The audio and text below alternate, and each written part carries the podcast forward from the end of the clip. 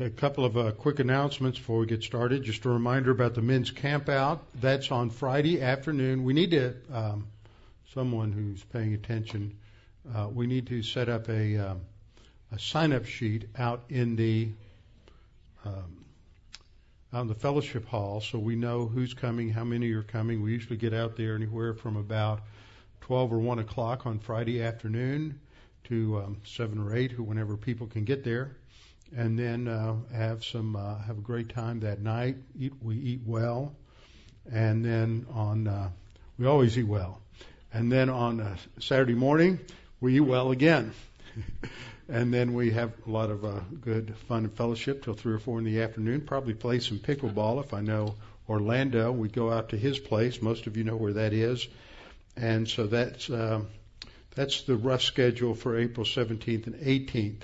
Then just a reminder on the APAC event at Beth Yeshurun on April the 13th, and then the Camperete garage sale. And for those thinking about it, just a reminder that we want to have the um, have a vacation Bible school. I think it's 17th, 18th, 19th, something like that, in July. And that would be a Wednesday, Thursday, and Friday morning. We need some volunteers who will help out, and so we can get um, have some outreach into the, especially these neighborhoods back uh, behind the church to our east. Trust in the Lord with all your heart and lean not on your own understanding. In all your ways acknowledge Him, and He will direct your paths. They that wait upon the Lord shall renew their strength. They shall mount up with wings as eagles. They shall run and not grow weary. They shall walk and not faint. Fear thou not, for I am with thee. Be not dismayed, for I am thy God. I will strengthen thee, yea, I will help thee. Yea, I will uphold thee with the right hand of my righteousness. Be anxious for nothing, but in everything by prayer and supplication with thanksgiving, let your requests be made known unto God, and the peace of God, which surpasses all comprehension, shall defend your hearts and minds in Christ Jesus. Thou wilt keep him in perfect peace, whose mind is stayed on thee, because he trusteth in thee. For the grass withers and the flower fades, but the word of our God shall stand forever.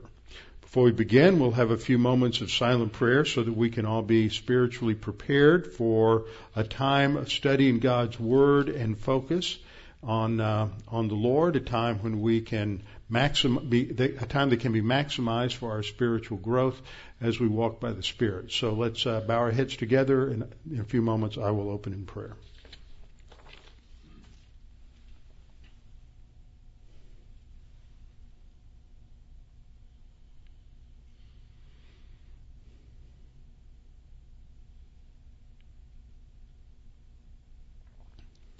Our uh, Father, as we come together this evening, we're thankful that we can once again come together to study your word. We're thankful we have another day, another week that we can uh, glorify you and fulfill your mission for us in this life. A time when we can focus on that which is most important, which is how we are here to serve you and how can we grow better and grow more efficiently in our spiritual life, making that our priority. Father, we pray that we might avail ourselves of opportunities that come our way to communicate the gospel to those in our sphere of influence and that we might be consistent in living out a life that reflects uh, the absolute values of your word. And Father, we pray this that tonight as we study your word that we might uh, be able to focus and concentrate and that God the Holy Spirit will help us to not only understand what is going on, but expose in our own thinking ways in which we need to uh, take these principles that we learn and apply them to our lives. We pray this in Christ's name. Amen. You know, as I was praying a few minutes ago, and I'll talk while I'm, I got to correct a slide here quickly. Uh, I, we often talk about evangelism that is with our lips and with our lives many of us hope that our witness of our life makes a difference. I have known uh, several Christians, and some of whom you know, and they have a they are have, are men, and the people I'm thinking of are men. They are men of great integrity, and in many ways they have a tremendous nonverbal witness in their businesses and in their professional life. But because of the nature of their work, they don't always get an opportunity to communicate the gospel to people as they build relationships. Sometimes they do. And I'm particularly thinking of about three different examples, and several of you know, would know the people I'm talking about, who have really been, told me this, where they are involved with somebody and they will get to a point with somebody they've known 5, 10, 15 years, and they will get to a point where they communicate the gospel to them, and the people they communicate the gospel to are absolutely flabbergasted that that someone as intelligent, resourceful, professional, and who excels in their profession like this person does would believe claptrap like the Bible. And I've thought about that, and I thought, you know, a lot of people, I think, don't want to put ourselves out there too much in terms of what we believe because we might get a response like that. But the reality is, a witness with the life only goes so far. And we need to have the courage to be challenging people with the truth of God's Word and, and truly believing it. This last week I was looking at a posting on Facebook where Bob Bolander, who's the pastor of Austin Bible Church, had posted something about a video that was out on the internet somewhere that was a video from the pre-trib rapture study group. And he was relating on his Facebook post to the a, a variety of very negative and critical and insulting responses that were posted uh, from people who just couldn't believe these idiot uh, Christians who believe some book that was written three or four thousand years ago and spend all their time talking about what could happen in the future, and their comments were so nasty and so insulting that uh, you can't take offense at it because they're spiritually dead; they don't know any better.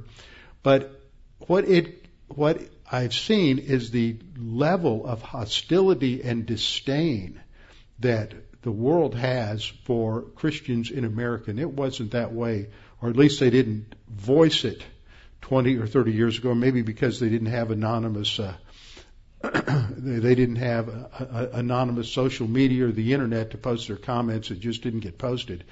But we live in a world that is really hostile to biblical truth. And that's not any different from the world in which we find ourselves at the beginning of 1 Samuel.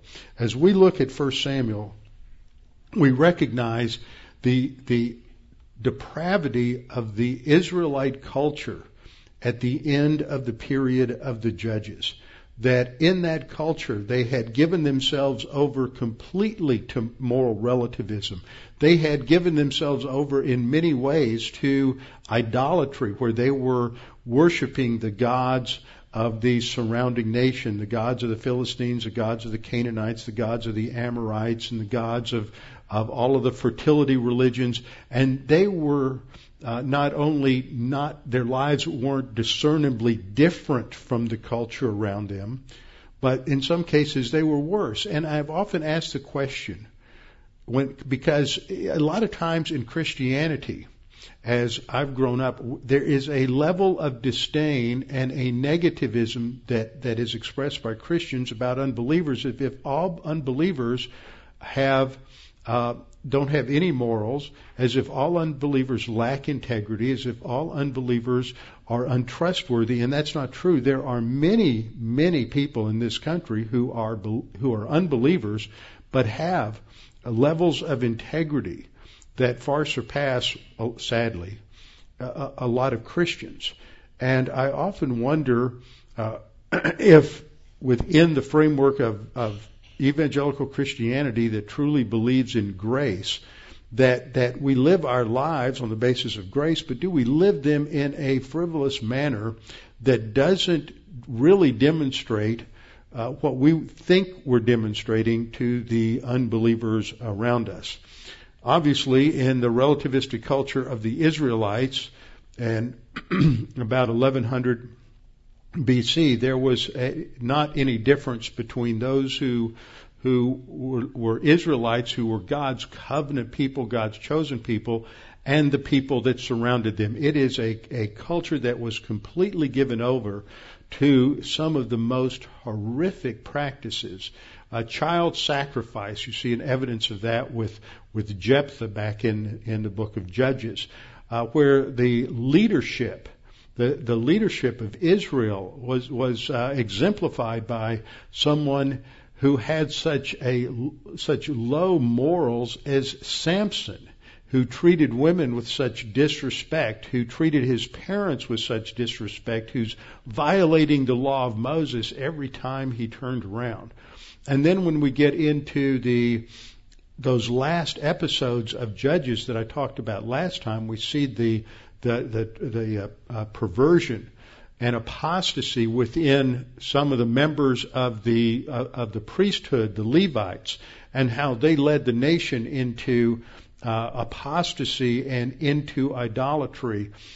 And we wonder, can there be any hope? They are just at the very bottom. If the Lord had had let them go a little further, they, He would have had to have removed them from the land in 1100 BC instead of waiting until 722 or 586 because they were just so perverse. And yet what we see in Samuel is as bad as it is, or as bad as it was in Israel at that time, it changed completely within a couple of generations due to the grace of God and due to the leadership of just a few individuals.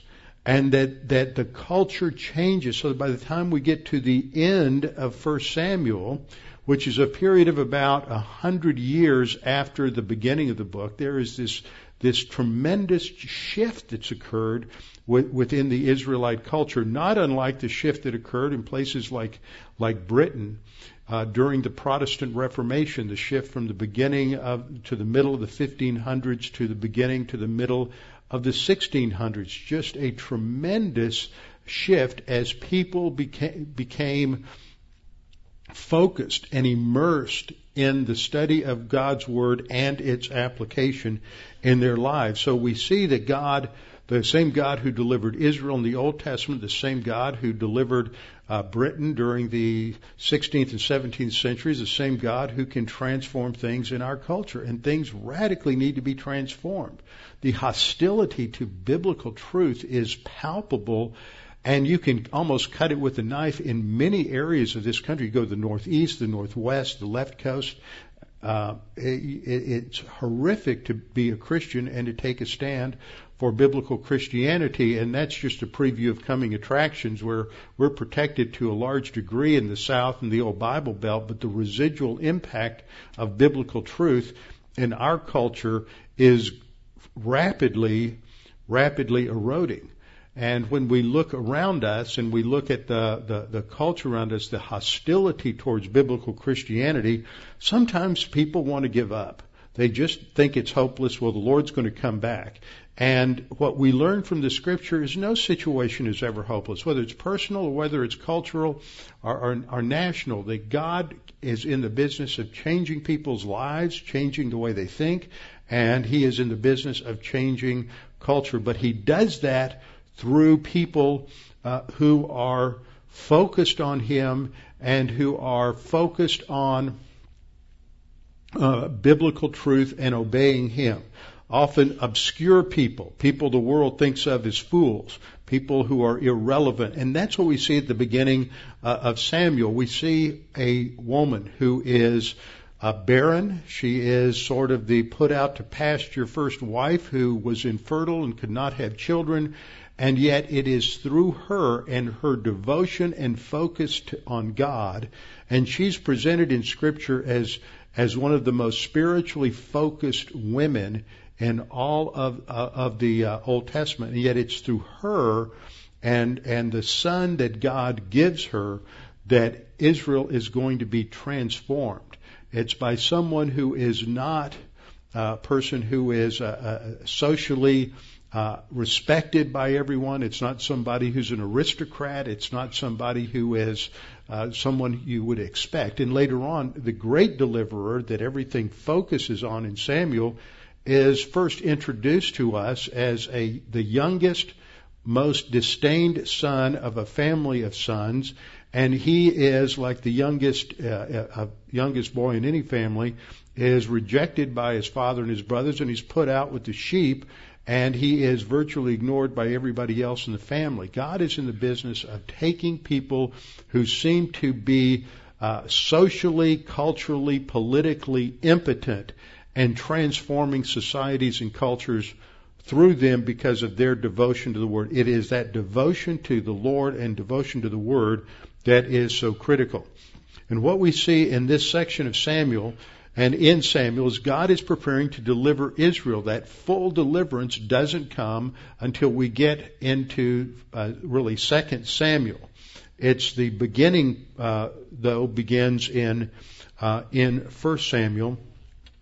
And as I get into this, we'll see that there are three basic divisions to First Samuel. But just a reminder, chart I've put up several times that gives us the the chronological framework for the period of of this book. Samuel himself's dates are roughly these are approximates, uh, roughly 1115 BC to 1020 BC. So that covers from the beginning to the end of uh, just about to the end of this book, somewhere around uh, 1010, uh, 10 years after Samuel dies, is when uh, is when Saul is uh, uh, killed and the Israelite army defeated by the uh, Philistines at Mount uh, Mount Gilboa. Uh, so Samuel's life overlaps that of Samson, who is he's he's contrasted to at the beginning of this book, as I pointed out last time. Uh, he overlaps a little bit the judgeship of Jephthah uh, in the Transjordan, and he of course uh overlaps with Saul. Uh, he overlaps with the Ammonite oppression coming in from the east, as well as the Philistine oppression coming from the area that today is the Gaza Strip, coming in from the southwest. So that gives us our little little chart. Now, what I want to do as we look at this is we're still in this cycle of the judges where Israel's disobedient.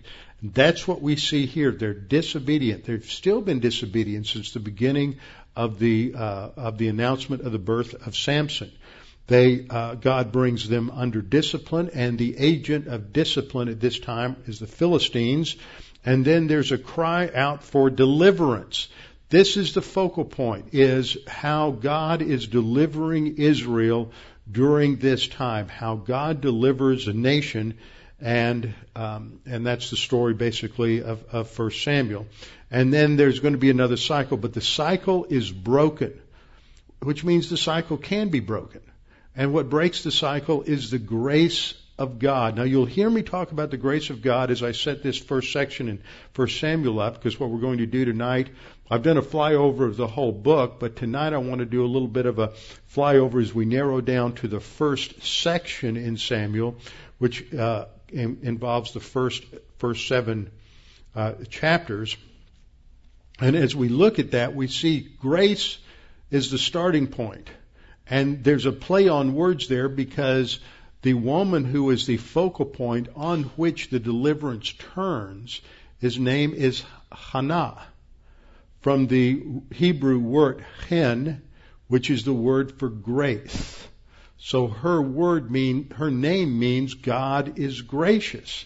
And so there's this emphasis. How does God deliver Israel? From grace. And the woman he uses is a woman whose name uh, whose name is is grace. Now, here are the three divisions. I want you to think about this a minute as we look at uh, Samuel itself. The first seven chapters represent the first major division that God is preparing uh, to deliver the nation Israel from her enemies by grace. God always deals with the human race on the basis of grace. And so this first section, the first seven chapters, is God is preparing. He needs to set it up, and it takes uh, about 30 to 40 years to effect that change. Change doesn't happen quickly. You don't change to the negative quickly. We didn't get in this mess in our country just because Barack Obama was elected in um, in 2008.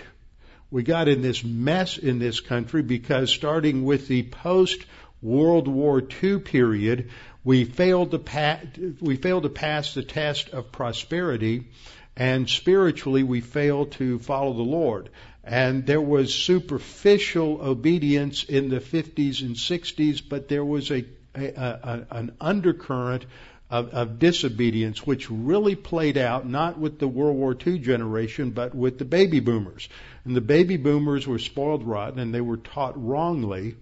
I always think of the irony that today we think of you know, the golden age of television. If our kids just grew up on on Leave It to Beaver and on Ozzie and Harriet and on some of those family shows, then they would turn out wonderfully. Well, the baby boomers grew up on that, and they didn't turn out so wonderfully because there were there were deep, there's deeper and more profound influences in the culture, and to change the culture takes time, and it takes energy, and above all, it takes a focus on God's word by God's people. So, God prepares to deliver the nation Israel from her enemies by grace. The second major division is coming, going to come up from 8 to 15 when God establishes the office of the king. Now, we know that the first king isn't the king God ultimately wanted Israel to have, but he still has to teach them a lesson and give them a king like all the other nations have. And that's ultimately the kind of thing that we voted for in 2008 is we wanted to have a king, a president like they have in Europe. We wanted to have a culture uh, like they have in Europe. We wanted to be more like the Europeans, and we wanted to forget about American exceptionalism and the influence of biblical Christianity on American culture. That is what made American culture was the influence of biblical truth. It wasn't the influence of, of the liberal ideas that came out of the Enlightenment and bore their fruit in the 19th century with uh, with socialism and Marxism and and coming out of psychology and sociology and these other uh, ways of thinking that were not based on absolutes. And when Western civilization gave itself over to these ideas and the foundations of Western civilization began to crumble, it took longer for that to impact in the United States, but it did. And what happened in 2008 with that election was the fruit of 150 years of the increasing impact of apostasy, secularism, and and uh, and atheism. And so to reverse that takes time. God still had a lesson to teach the Israelites. They had to learn that they weren't to be like everybody else. God had a distinct role for them, and they needed to have a unique king, a king not like all the other all the nations had, I have no idea why that did that. But they needed to have a king that would be a man after God's own heart. And that took time to prepare the nation and to prepare that, that individual, and that's David. David is anointed by Samuel in 1 Samuel 16, and so the third division of this book comes up where God decreases the influence of Saul, who's still the king, and increases David. This is covered in 1 Samuel 16 to 2 Samuel 1. So God prepares to deliver the nation, then God establishes the king, and then God decreases the significance of Saul and increases David. And so we see that charted out this way that Samuel is the key person in the first seven chapters. Then we see Saul and the rise of Saul in chapters 8 through 15, and then his decline and David's rise in 16 to 31. That's the starting point. Now, what I want to do tonight is I want to look at these first seven chapters so that we understand the flow of what's going on in these chapters. It's so important for us to understand uh, not just the individual details, but what the writer of Scripture is is teaching and communicating. And one of the ways that I learned, in fact, I learned this when I taught First Samuel about 25 years ago, 30 years ago, is that you read all kinds of outlines, but in narrative literature, the hero of the story in the Bible is always God. And so the best way to express that in an outline is not just which what you'll find in most outlines is that Samuel did this or Hannah prayed to the Lord for the birth of Samuel, but the actor, the one who is in control of history is the Lord, and He's the hero in the narrative. So the first division covers the first chapter down through the 11th verse of the second chapter, where the Lord graciously prepares Israel for deliverance through the birth of a son. Does that ring a bell? this is a pattern that we have in Scripture, and it foreshadows something. We have the fact that it, that Scripture is great literature, and it's constantly using parallels and foreshadowing in order to teach and instruct things. So the Lord graciously prepares Israel for deliverance through the birth of a son, which is a foreshadowing of the fact that God will deliver the human race from the penalty of sin through the birth of his son, which is announced in Matthew chapter 1 and Luke chapter 3. The second major division in this section is that the Lord prepares Israel for a new era. He's got to prepare the nation for a new era. That means he's got to clean out the garbage. He's got to clean out the the, uh, the evil. It's just like it, it, it is a picture on a national level of the importance of confession and turning to God in obedience and away from uh, disobedience and and sin is there has to be a cleansing, and so this brings judgment upon the house of Eli. So in uh, Second Samuel, uh, First Samuel two, twelve to thirty six, the Lord prepares Israel for a new era by blessing Hannah's family and beginning to judge, bring condemnation on the house of Eli. Eli's the high priest. His two ne'er do well, uh, abusive pagan sons are are taking advantage of the Israelites that are coming to the tabernacle to worship. They're taking their money. They're uh, coercing the women to sleep with them in order to be able to worship. They're turning it into a, uh, a, a, a sex cult, a fertility cult, which was not uncommon, treating the women of Israel as if they're cultic prostitutes, which was very common in the fertility worship in, in the ancient world. Then in uh, the third major division is the third chapter.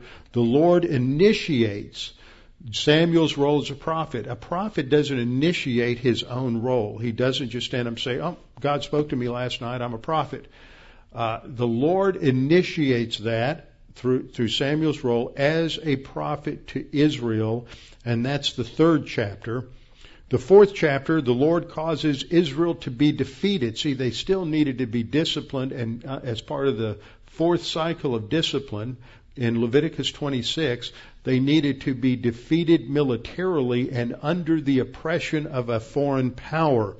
And so God orchestrates that in a in an interesting way and allows the ark which is the representation of his presence, to be uh, captured, so that the house of Eli will be judged, because it's in the battle that uh, where Israel's defeated that the two sons of Eli are killed, and then when Eli gets the news, he's 98 years old and and as, as fat as he can be, and he falls over and lands on his head and breaks his neck, and so the house of Eli is judged and ends. And of course, Israel's in a state of panic and collapse because now God's been captured.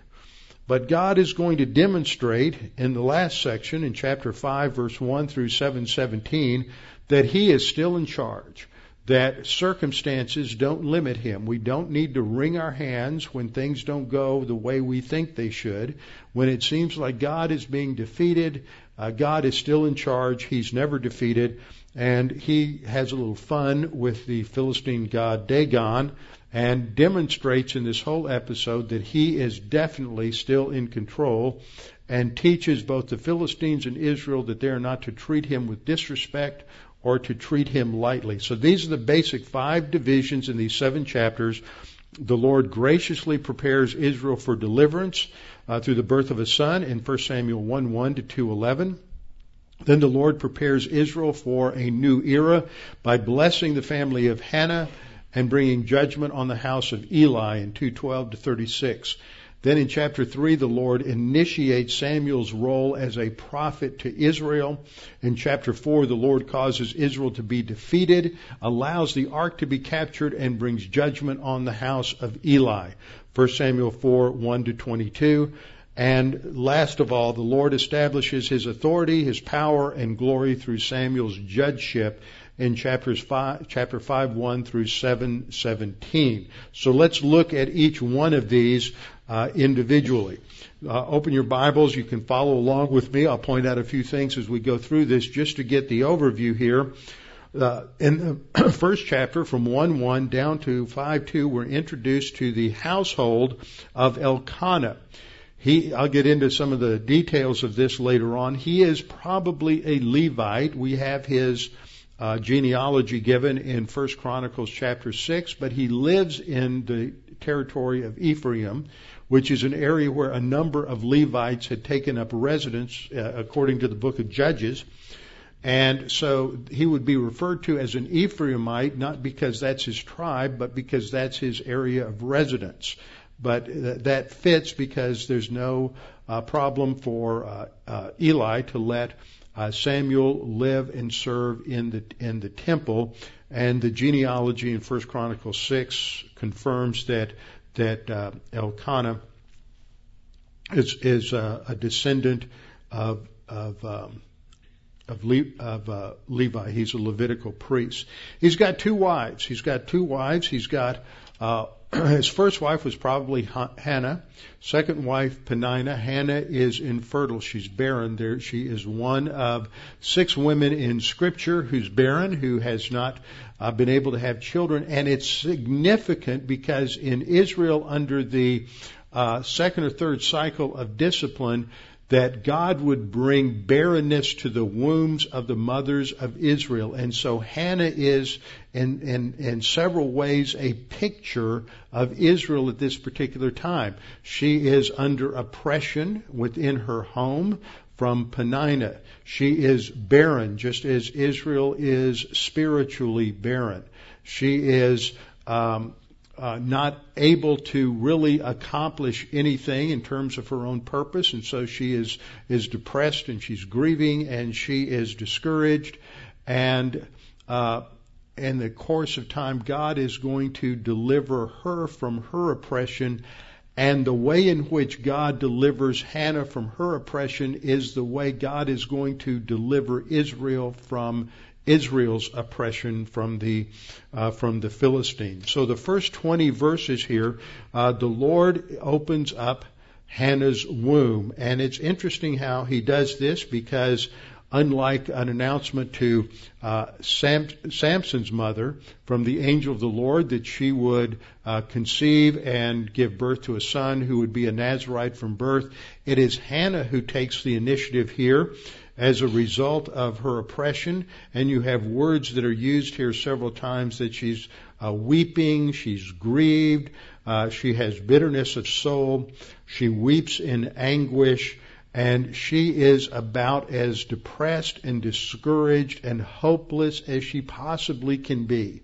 And God has allowed that suffering to come in her life so that He can accomplish a great purpose in Israel. See, a lot of times we don't understand why God has brought great suffering or deprivation into our lives because we don't see the big picture and we have to learn to trust God. And Hannah uh, trusts the Lord and she makes a vow. We learn that the family is very spiritual in the in the middle of this time period of such uh, moral relativism, every year they would go to the tabernacle and they would worship the Lord and they would take animals for sacrifices. And so you see the spiritual focus and the spiritual leadership in the home uh, for Elkanah. You see his love for Hannah, but since she uh, is unable to give uh, to give birth, uh, you see that he uh, committed bigamy, took a second wife. And so, what does that remind you of? Ought to remind you, if you were Jewish and reading this, you would be thinking about Abraham and Hagar and Sarah. And so the writer brings these kinds of things in there to catch our attention so that we are thinking in terms of God's plan and God's, God's purpose. So in the first 20 verses, we read about God opening up um, Hannah's womb and that she is uh, conceives and then she is going to give birth to a son. In verses 21 through 28, um, we read about their response in gratitude They are not self-centered as many people in Israel were, especially in contrast to Eli and his sons. That when she gave birth, then we read in verse 21, the man Elkanah and all his house uh, so he seems to be a man of some substance and means, and they go up um, to offer the Lord the yearly sacrifice and to make his vow. Uh, Hannah doesn't go up, and she says, "Not until the child is weaned." And in our culture, that doesn't seem very old, but in their culture, that could be as late as six or seven years of age. So that's a period of time when she would have a tremendous uh, time of teaching and instruction and spiritual influence uh, uh upon Samuel uh, be- before she took him uh, to, to the temple.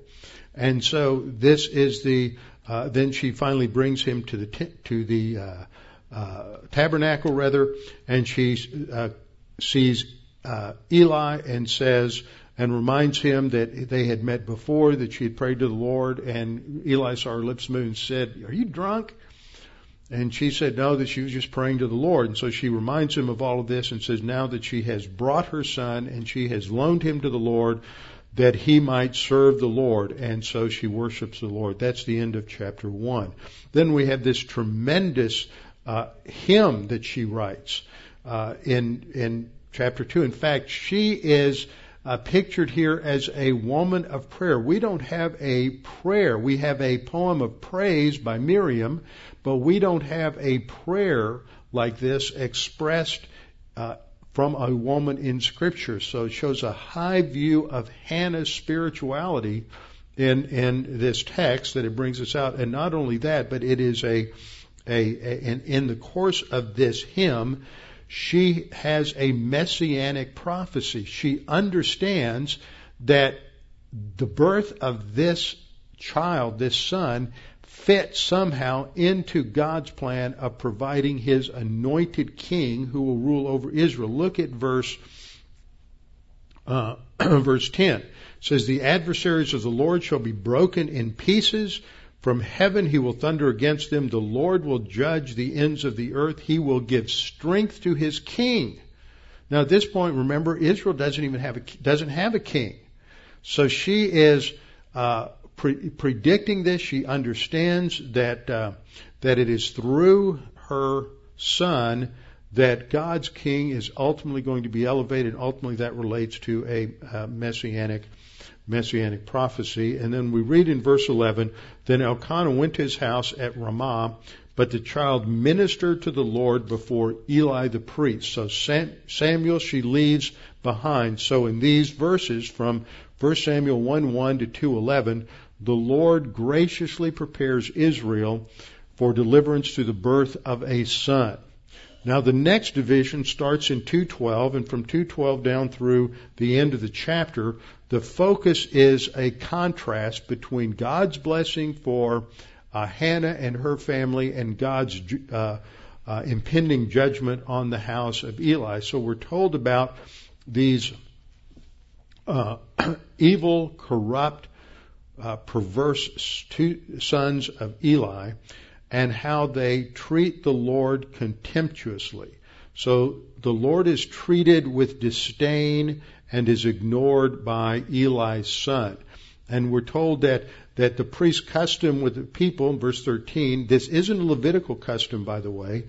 The priest's custom with the people was that when any man offered a sacrifice, the priest servant would come with a three pronged flesh hook in his hand while the meat was boiling and just take out what uh, whatever it was that they wanted. So they are just using their position of spiritual leadership to uh, to abuse the people. And by verse 17, we're told that the sin of the young men was very great before the Lord, for the men abhorred, that's men, that is, the people of Israel abhorred the offering of the Lord. You didn't want to go there to worship because the leaders were so corrupt and so perverse. So we read about the corruption of Eli's sons in verses 12 through 17. And then we're introduced to Samuel again. We go shift back to Samuel as we see him grow.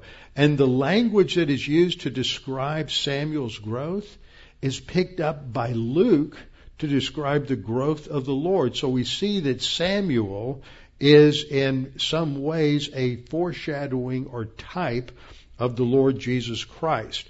So he serves the Lord. Verse 18 picks up where verse 11 ended. Samuel ministered before the Lord even as a child wearing a linen ephod. So even though he's never called a priest, he dresses like a priest and he functions uh, like like a priest.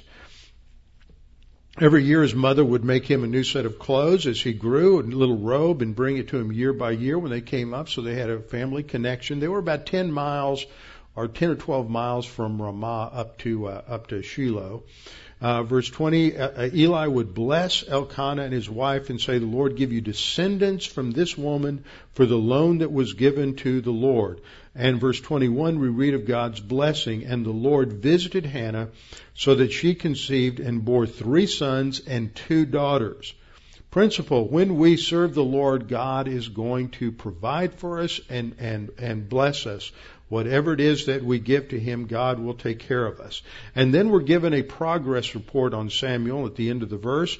Meanwhile, the child Samuel grew before the Lord. Now, this is going to be repeated again in verse 26, where we read, And the child Samuel grew in stature and in favor both with the Lord and with, with men. And again in 319, so Samuel grew, and the Lord was with him, and let none of his words fall to the ground. The, three times this is stated. Now, the verse 26, where it says Samuel grew in stature and in favor with both the Lord and men. This is very similar to what is said about the Lord Jesus Christ in Luke 2:42 that the Lord Jesus Christ grew in wisdom and stature and in favor with both God and men. That was Luke 2:42. So we can see that the scriptures are definitely connecting Samuel and his role as a priest as a type or foreshadowing uh, of the Lord Jesus Christ. And then we're told that in verse 22 that Eli is very old and that God announces through an unnamed prophet that he is going to judge Eli and his sons for their sins. This is the uh, sin unto death. And uh, part of the corruption is described, the last part of verse 22, where uh, we read Eli was very old and he heard everything his sons did to all Israel and how they lay with the women who assembled at the door of the tabernacle of meeting. Uh, this is like the cultic prostitutes in the Baal worship, the worship of the fertility religions. And, and Eli, to his credit, is very much against this, and yet he has lost control of his sons and they're abusive toward him and dishonor uh, dishonor him.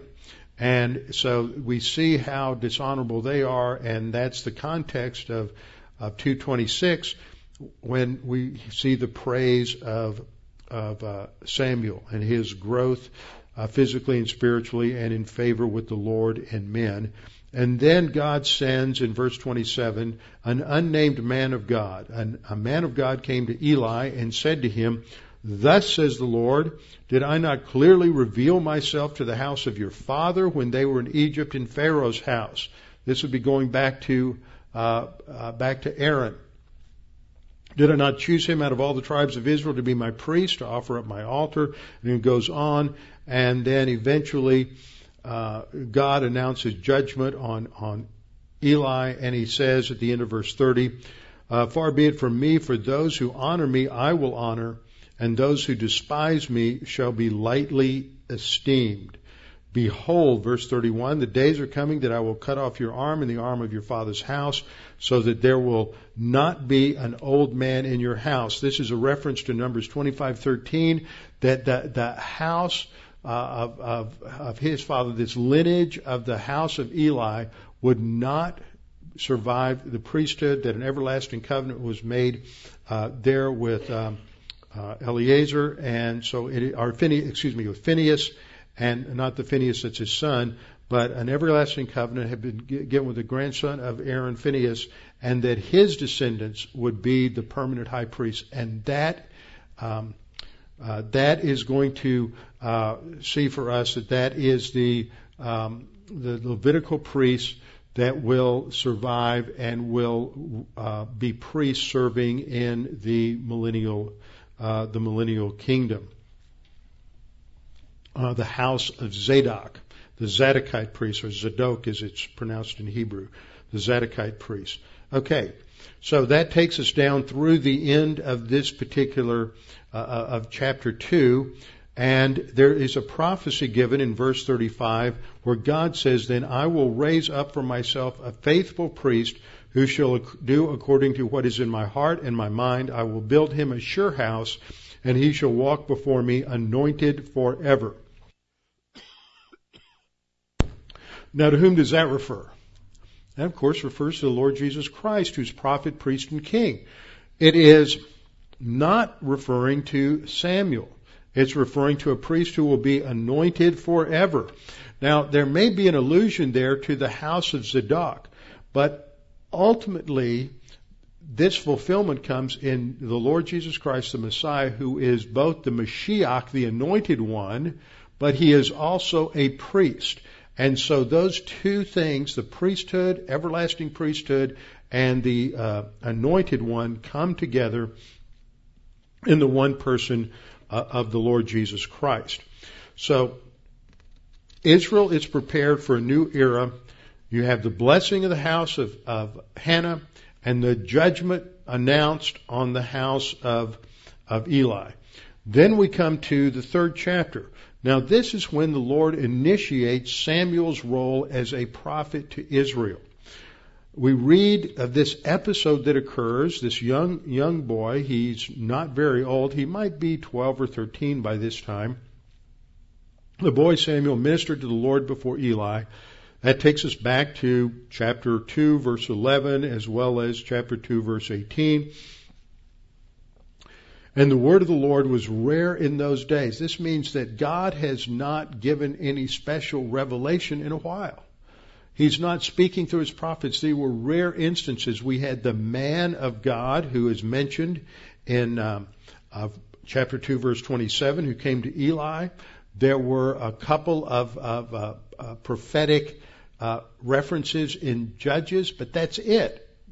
God is not revealing himself. There is a silence of God uh, during this particular time. And so the word of the Lord was rare in those days, no widespread revelation. It came to pass at that time that Eli's, it's nighttime, Eli goes to bed, Samuel goes to bed, and then Samuel hears a, a voice calling him, and he runs into, uh, runs into Eli and says, here I am. And Eli says, well, wait a minute, I didn't call you. Uh, go back and lie down. And then the second time the Lord calls. And he goes into Eli, and Eli had enough discernment to say, well, I think the Lord's calling you. Go back and lie down, and if the Lord uh, calls you a third time, then say, just answer the Lord, here I am, for you called, uh, called me. Uh, excuse me. He says, um, um,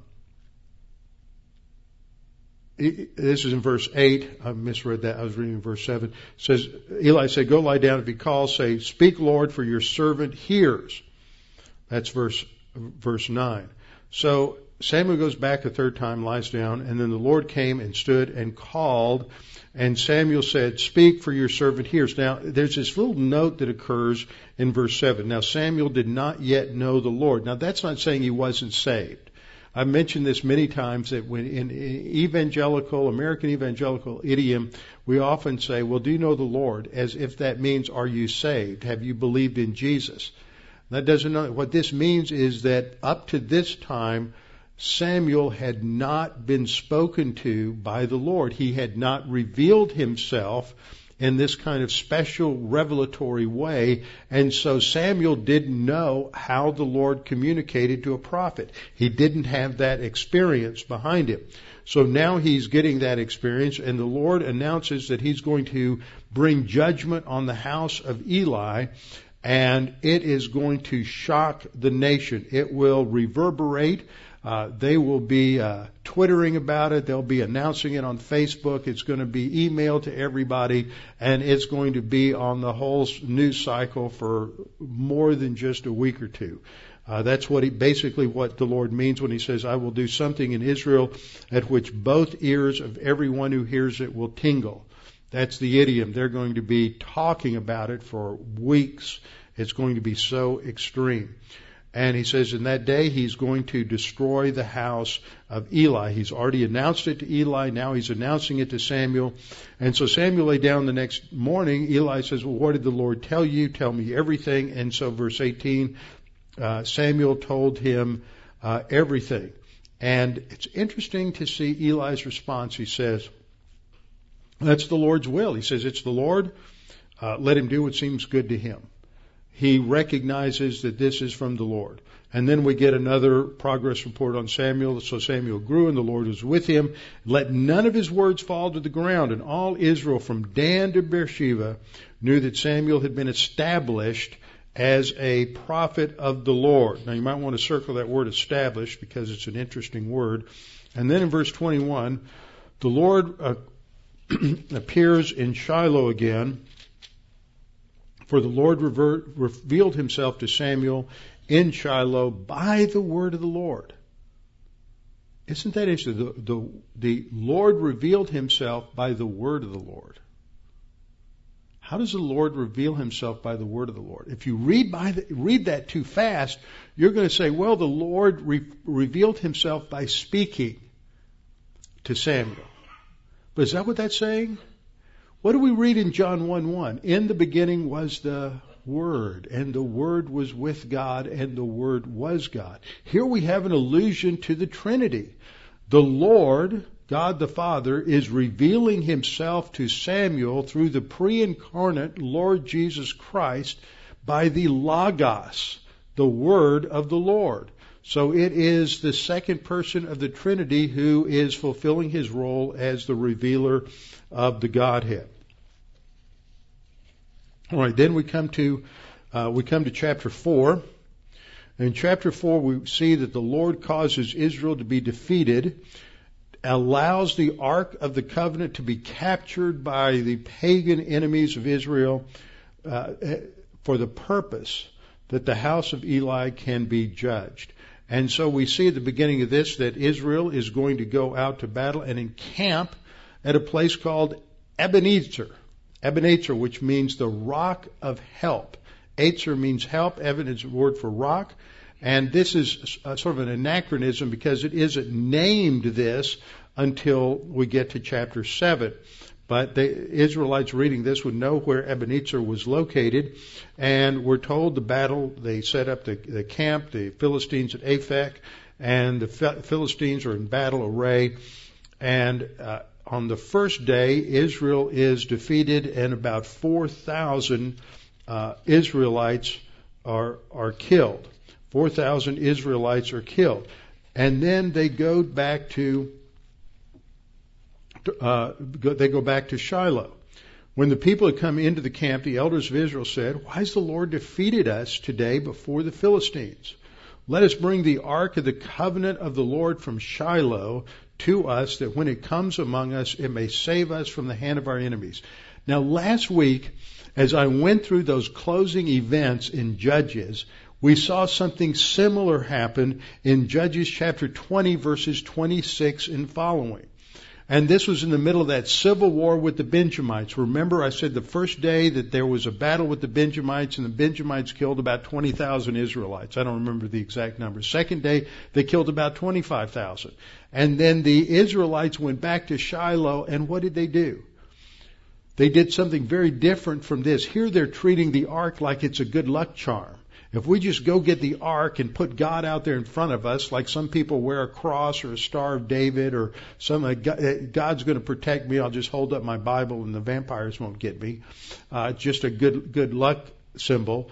Uh, what happened in Judges 20 is the Israelites went pulled back to Shiloh and were told that they sat before the Lord they fasted, they offered burnt offerings and peace offerings, and then they inquired of the Lord what they should do the next day. And the Lord said, Go into battle and I will give you victory. So we see that they humbled themselves under the hand of God and God gave them victory. But that's not what we see in 1 Samuel 4. In 1 Samuel 4, we see that, that they sent to Shiloh to bring the Ark of the Covenant uh, of the Lord of hosts, and the two sons of Eli, Hophni and Phinehas, came with them. There's no humbling themselves. There's no repentance. There's no confession. There's no offering of burnt offerings or peace offerings. There's nothing spiritual at all. They just think the ark's a good luck charm. But God uh, allowed them to be defeated that first day so that it would draw they would, they would, knowing that they would do this, it would draw Hophni and Phinehas into the battle and into the battle zone. So the next day, when they go into battle with the Philistines, the Philistines are going to slaughter the Israelites. They're going to kill Hophni and Phinehas, and they're going to capture uh, capture the ark. Uh, it's interesting how this is described. When the Philistines hear that the ark's coming, they are scared to death. And so one of their motivational speakers got up and basically told them to man up and that if we are really tough, we can win the battle. And God allowed them to win the battle. When Eli heard about this, a messenger came. Eli heard about that his sons were killed and the ark was captured. He he just the Bible says he was he was fat and he was old. He was 98 years old, and he fell over uh, off the seat verse 18, he fell off the seat backward by the side of the gate. His neck was broken and he died. For the man was old and heavy, and he had judged Israel for 40 years. And then to conclude it, his daughter-in-law, uh, Phinehas's wife, was with child to be delivered. When she heard the news, she gave birth, and uh, and then she dies and they named her son, she named his son before she died Ichabod, meaning no glory. The glory is taken from Israel. The glory of God has departed. Now then we come to chapters 5 through 7. Uh, 5 through 7 depicts the demonstration of God's power and glory through Samuel's judgeship. God's character, God's power, the fact that He is a sovereign Lord is demonstrated through Samuel's judgeship. First of all, he demonstrates his sovereignty and his power over the God of the Philistines. See, what we see in Israel is that they're always at the heart of a spiritual conflict. Whenever Israel is being attacked militarily, there's always already something going on within the angelic conflict. Within the realm of the angels, there is something going on because Satan hates the Jewish people. He lost out at the cross, and the Lord Jesus Christ, the Messiah, defeated him at the cross. The only recourse he has to defeat God is to is to keep God from fulfilling his promises to the Jewish people. If he can wipe out the Jewish people, then God can't fulfill his promises to Abraham, Isaac, and Jacob. And if he doesn't fulfill his promises to Isaac, Abraham, Isaac, and Jacob, then Satan thinks that he can claim the victory. So that's why Israel is always at the focal point in the angelic conflict. And that is why uh, Satan is always raising up these nations to hate Israel. What other nation is, what other group of people has experienced anything close to the hostility that the Jewish people have. That is a great witness to the existence of God and the truth of the Bible. You don't find the Japanese people hated like this. You don't find uh, the English hated like this. You don't find the South Africans hated like this. You don't find any other ethnic group in the world hated like the Jews are hated. And we ought to ask that question why. It's sort of like the question that I think it was uh, Frederick uh, Frederick the Great of Prussia asked his, uh, I may be wrong on which Frederick that was, but I think it was Frederick the Great, asked his chaplain, give me one reason why I ought to believe the Bible. And his chaplain said, the Jews. Now his chaplain was talking about the fact that the Jews always manage to survive. And that's because of God's promise.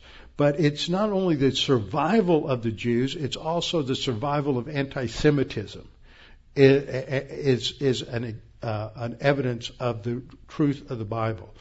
And so uh, God is going to protect Israel no matter what, and there's always this, this religious dimension because whoever hates Israel hates Israel's God and wants to defeat it, and the gods of the enemies of Israel are always seen as doing battle with the gods of Israel. And so Allah, the gods of the Muslim, is not the God of Abraham, Isaac, and Jacob. He's the, Allah is the God of Abraham and Ishmael. It's not the same. Uh, Allah is hostile to the God of Abraham, Isaac, and Jacob. And this is the battle. Allah versus Yahweh. And Yahweh is always going to win. Therefore, there may be a lot of bad things that happen because of uh, Islam, but ultimately, Islam is going to be defeated and eradicated because it is the religion of Satan, which I believe is personified in Allah in the Quran. That's not politically correct, by the way, but I think that's the truth. If you just read your Bible and study it, you'll come to understand that all other gods are false gods, and all false gods, according to the Bible, are are empowered by demons and, and Satan. So God is going to poke fun at this God. This is not politically correct either. God is going to ridicule the God of Dagon, and we go through this whole episode where they put the Ark of the Covenant in, in front of Dagon. The next morning they come in and Dagon's bowing down to the Ark of the Covenant. So they stand him back up, and the next day he's bowing down, and his feet and his hands are cut off, so they can't stand him up again. And uh, then the people start getting these diseases. They get a bad case of hemorrhoids, and then there's they're overrun with these. And they probably think that these are tumors related to bubonic plague because they they also are overrun with rats and mice, and they make these little gold images that they think will placate the god uh, of the ark, and uh, and they'll survive. And that's the basic story of chapter five. And then finally, the Philistines say, "We've got to get this ark out of here, or it's going to kill us all." So they take it back to Israel. But not only does God demonstrate his power over the false gods of the Philistines, but he's going to demonstrate his power over the irreverent and apostate Israelites. Initially, it looks like the Israelites know what they're doing because when the cart that's carrying the ark, that's not how it was supposed to be carried, but when this cart is carrying the ark, when it stops in this field, they go out and they kill the two cows that are pulling the cart, and they take the wood from the cart and they burn it up to, to have a burnt offering of the two cows. But in order to take the cart apart, they have to take the ark off, but they don't handle it correctly. They open it up, they look inside, and so as a result, God is going to slaughter a bunch of the men from Beth Shemesh because they have treated him blasphemously. And so after that happens, then the men of Beth Shemesh called to send a message to the men a little bit further down the road. Beth Shemesh is about 15 miles west of Jerusalem, and uh, Kiriath Jearim is about 10 miles. Kiriath Jearim is now a, the location of an Arab village called Abu Ghosh. And if you've been with me to Israel the last night, we go to this great little Arab restaurant there in Abu Ghosh on the way to the airport. So that's where Kiriath Jearim was located. And this is where the ark is going to stay for approximately a hundred, uh, hundred years. Now, when you read in the text in, in 1 Samuel 7 2, it says, So it was that the ark remained in Kiriath Jearim a long time, and it was there 20 years. What it is saying is, it was there a long time, but 20 years after it first got there, this is when Samuel came and spoke to the house of Israel. And what does he say? This is Deuteronomy 30. If you return to the Lord with all your hearts, then, and put away the gods uh, and the Ashtaroths from among you. In other words, turning to God means you've got to get rid of the idols. You've got to quit going to uh, these, you know, fertility services at the lo- local pagan cult. You've got to turn to God, which means you clean up your life, you get rid of all the other stuff, and then God will deliver you from the hands of the Philistines. What's the Israelites' response in verse four? They put away the Baals and the Ashtaroths. They got rid of the fertility cult and they worshiped the Lord. They served the Lord alone. And so then Samuel gave them instructions to go to Mizpah, to go to Mizpah, and there um, God would uh, would meet with them. When they go to Mizpah, the Philistines heard about it, and the Philistines said, "Well, we've got them all in one place. Let's go attack them." So they go to attack uh, attack Israel, and God sends this thunderstorm where the thunder is so extreme it just confuses the Philistines to no end. They start fighting each other, and then the Israelites are able to defeat them, and this ends the occupation of Israel by the Philistines. It doesn't end their oppression. They keep harassing them until David finally defeats them, which occurs in, in the early part of 2 Samuel. But the occupation of Israel by the Philistines is going to end. And we're told in verse 13 that the Philistines were subdued and they did not come anymore into the temp- territory of, of Israel. And the hand of the Lord was against the Philistines all the days of Samuel. So even though they kept fighting, the Lord gave Israel victory. And then we have the final, uh, final statement here, uh, summing up Samuel's ministry to this point. And Samuel judged Israel all the days of his life. He went from year to year on a circuit to Bethel, Gilgal, Gilgal, and Mizpah, and judged Israel in all those places. But he always returned to Ramah, for his home was there. There he judged Israel, and there he built an altar to the Lord. And so that gives us a summary focal point of the beginning of 1 Samuel, those first seven chapters, and we'll come next time and we'll start to look at the initial episode as God graciously prepares to provide a deliverance for Israel through Hannah. Father, thank you for this opportunity to study these things this, uh, this evening and to reflect upon your grace and your goodness and how you work in history to bring about deliverance. But the ultimate causative fact in history we see has to do with people's spiritual relationship with you. It's not about having the right political system. It's not about having the right political theory or the right economic theory. It is ultimately about having the right relationship with you. And although there are temporary political and economic solutions, the only solution that is going to count is a solution that includes a turning back to you and a focus upon you and your word as the center of our lives. And that must be our ultimate focal point as believers in this nation is to bring people's attention and their focus back to the gospel and to uh, you as the source of life. And we pray this in Christ's name. Amen.